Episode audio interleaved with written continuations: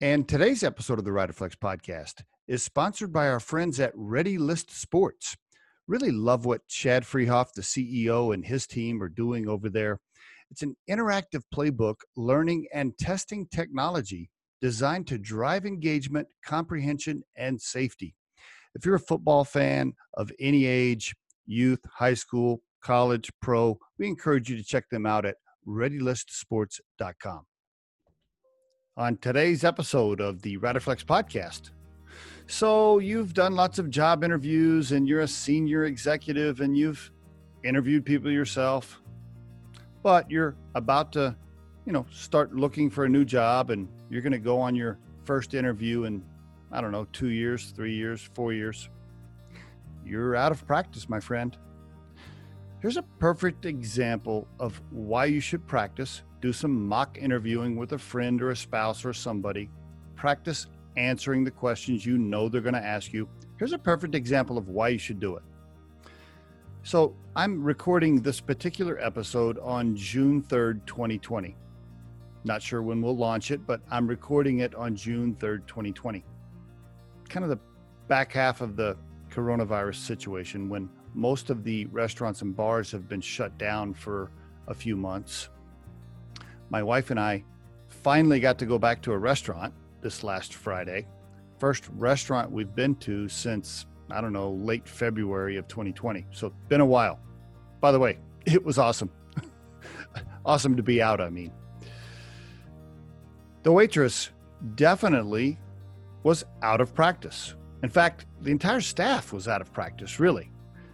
And she had worked there for a few years because I asked her. She was a local college student, and I think this was her third year there working in the restaurant. She messed up the order. She didn't bring back a refill on my margarita fast enough. Our bowl of chips set empty for more minutes than I would have liked. And I can go on. There were some other mistakes. But the point is, while trust me, it was very enjoyable to be out at a restaurant finally after all those months. She was out of practice and I noticed it, and so did my wife. And I think most of the other people in the restaurant probably noticed that the entire staff just kind of they just weren't in sync. Well, they've been off for several months. They haven't worked together. They're out of practice. And I thought about people interviewing for jobs. You know, we interview people every day here at recruiting and consulting firm Riderflex. I often interview people on video conference. And most of the time they are management, director, VP, even C, C level people.